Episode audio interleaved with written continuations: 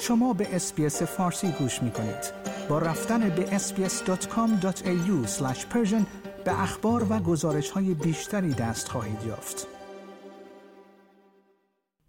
در ششمین هفته از اعتراضات سراسری در ایران روز دوشنبه همزمان با برگزاری اعتراضات دانشجویی در دست کم 20 دانشگاه ایران نیروهای حکومتی به یک هنرستان دخترانه در تهران حمله کردند اعتراضات مردمی نیز در برخی از شهرهای ایران همچنان جریان دارد.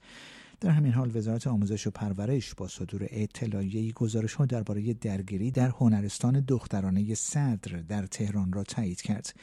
در اطلاعیه این وزارتخانه عنوان شده است که هیچ دانش آموزی در این ماجرا فوت نکرده بلکه تعدادی از دانش آموزان دچار افت فشار شدند که با حضور نیروهای اورژانس در محل به وضعیت آنها رسیدگی شد.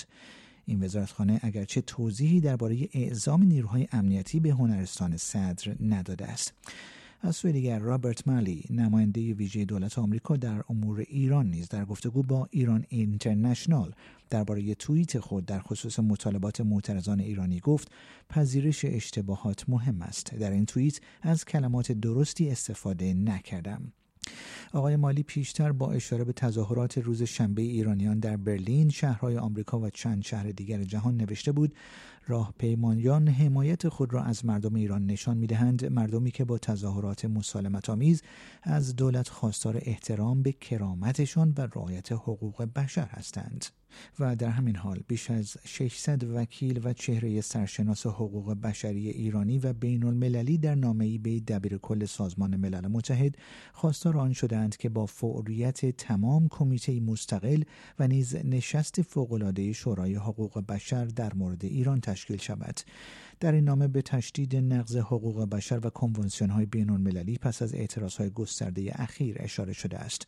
این نامه سرگشاده به امضای 687 نفر رسیده که در میان آنها می‌توان به کاترین راسل مدیرعامل یونیسف فدریکو ویگاس رئیس شورای حقوق بشر سازمان ملل متحد جاوید رحمان گزارشگر ویژه حقوق بشر ایران و قاضی پیوتر هوفمانسکی رئیس دادگاه بین المللی کیفری اشاره کرد. آیا می خواهید به مطالب بیشتری مانند این گزارش گوش کنید؟ به ما از طریق Apple Podcast، Google Podcast، Spotify یا هر جای دیگری که پادکست های خود را از آن می گیرید گوش کنید؟